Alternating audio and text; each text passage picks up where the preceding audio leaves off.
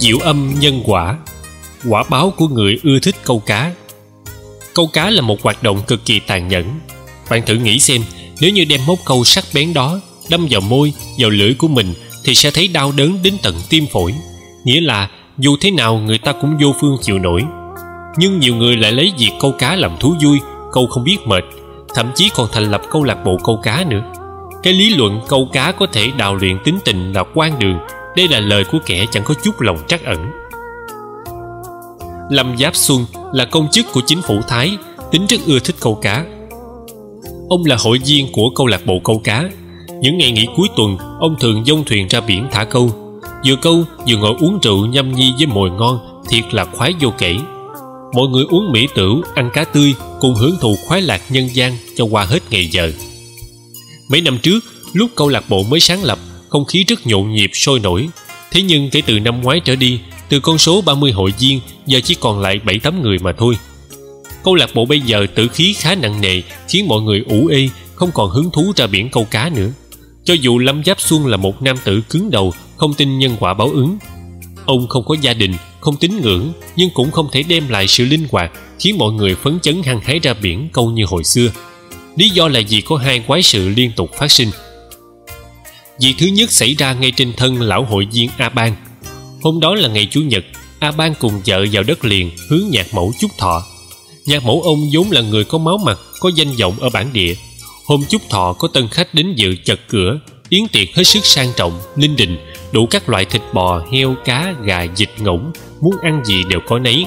Thực khách thưởng dụng, thỏa thích nhưng vẫn không sao ăn hết.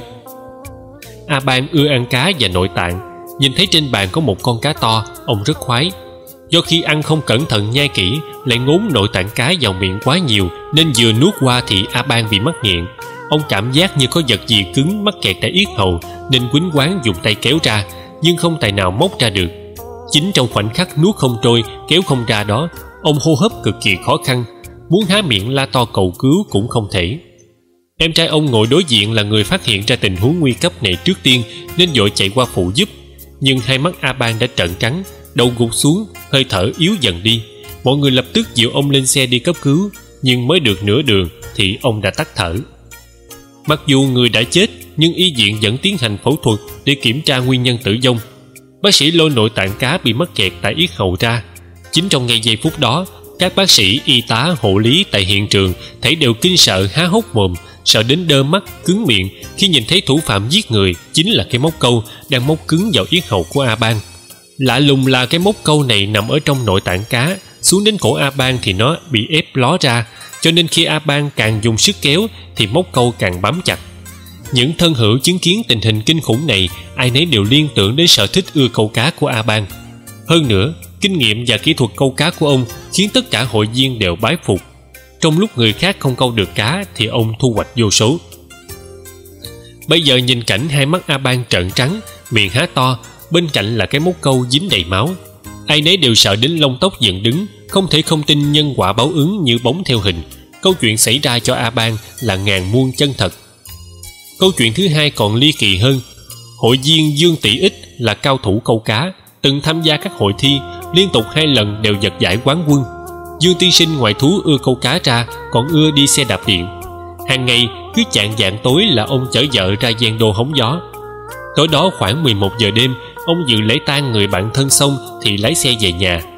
Con đường quen thuộc đến nỗi, cho dù nhắm mắt, ông cũng có thể lái trành trọt. Nhưng thật là kỳ quái, chiếc xe hơi đang chạy ngon trớn thì bỗng nhiên ông thấy trước mặt xuất hiện một con sông lớn, trước đây chưa nhìn thấy bao giờ. Để tránh rơi xuống sông vì ông đang lái xe tốc độ 120 cây số một giờ, nên ông vội vàng bẻ lái đạp thắng gấp. Chỉ nghe trầm một tiếng thật to, xe ông tông thẳng vào cột điện ven đường. Đến lúc ông tỉnh dậy thì đã thấy mình nằm trong bệnh viện. Ai cũng nghĩ dương tiên sinh lái xe tốc độ cao thành ra bị tai nạn. Tuy điều này xảy ra ngoài ý muốn, nhưng chưa đủ kỳ quái. Kỳ quái nhất là vết thương trên thân thể ông rất mau chóng lành. Duy chỉ có môi và dòm miệng là thương tích nghiêm trọng. Cả hàm răng rụng hết, chẳng ăn gì được hơn một tháng nay chỉ có thể dùng ống dẫn bơm thức ăn lỏng vào cổ họng. Lạ hơn nữa là vết tét phía trên lẫn dưới của khóe môi, bác sĩ đã khâu bảy lần rồi mà vẫn không khép lại được. Vì hễ khâu xong, đến lúc cắt chỉ thì hai khóe mép ông lại lở loét sưng phù. Cuối cùng, bác sĩ phải dùng chỉ tối tân tẩm hóa chất để may cho kín. Một tuần sau, chỉ tự tan rồi, nhưng môi ông vẫn lở loét, hai khóe cứ ngoác rộng ra như hàm cá. Bác sĩ chủ trị đành thúc thủ bó tay ngót mấy tháng, ông bị đau đớn dày dò, thống khổ bất tận. Mồm cứ lở loét hả rộng y hệt mồm cá, lúc bị móc câu, làm tổn thương gây lở. Hôm nọ, vợ ông như thường lệ đến thăm, vô tình buộc miệng nói, chao ôi, mồm ông ngoác to như thế kia, giống hệt mồm con cá bị mắc câu. Mấy lời này đánh động đến lương tâm dương tiên sinh như một lời cảnh tỉnh. Nó khiến ông nhớ lại mỗi lần mình câu cá, đều kéo rách miệng cá, làm nó lở loét cả dòm miệng bây giờ ông mới thật sự đồng cảm sâu sắc với nỗi đau của những con cá. Thế là ông cùng vợ dội mang đèn hương đi đến chùa. Đối trước phật, ông chí thành lễ bái sám hối và phát thệ nguyện từ nay về sau không bao giờ câu cá nữa. Nói ra cũng lạ, từ hôm sám hối trở đi, môi ông dần dần lành lại, không còn sưng lở nữa. Chỉ một tuần sau thì ông xuất viện. Sau đó, ông đã kể câu chuyện mình cho các bạn hội viên nghe những gì ông đã trải qua và khuyên họ từ bỏ, không nên câu cá nữa từ đó hội viên câu lạc bộ câu cá giải nghệ rất nhiều giảm sút trọng đại không bao lâu lâm xuân giáp công chức cũng từ bỏ luôn việc câu cá và câu lạc bộ giải tán Chuyện gần đây nhất là ở Đài Loan xảy ra vào tháng 3 năm 2014.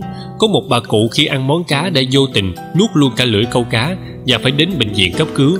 Các bác sĩ đã loại bỏ một mốc câu cá và đoạn dây câu dài 13cm từ thực quản của bà cụ, giấu tên ở thành phố Đài Nam, Đài Loan. Được biết, cháu trai bà cụ đã đi câu cá vào ngày hôm trước. Hôm sau, khi bà cụ ăn tối với món cá thì gặp tai nạn hy hữu. Mới nuốt vài miếng bà cụ bỗng cảm thấy đau nhói ở cổ họng và được đưa đến bệnh viện. Khi nội soi các bác sĩ phát hiện có một lưỡi câu cá và đoạn dây câu dài 13 cm bị mắc kẹt trong cổ họng của bà cụ. Sau 10 phút phẫu thuật các bác sĩ đã đưa được dị vật ra ngoài.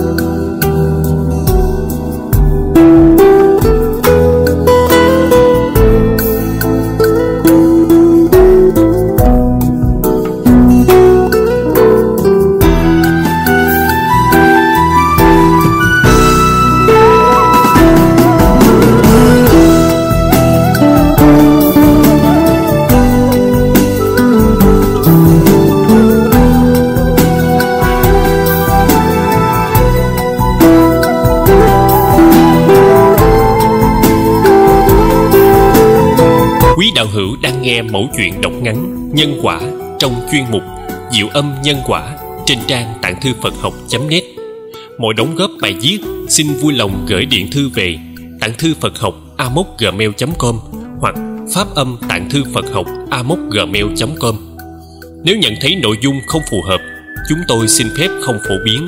Mong quý đạo hữu niệm tình thông cảm.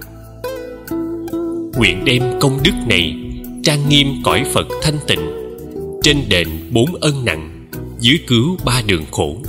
Nếu có ai thấy nghe, liền phát tâm bồ đề. Khi xả báo thân này, đồng sinh về cực lạc.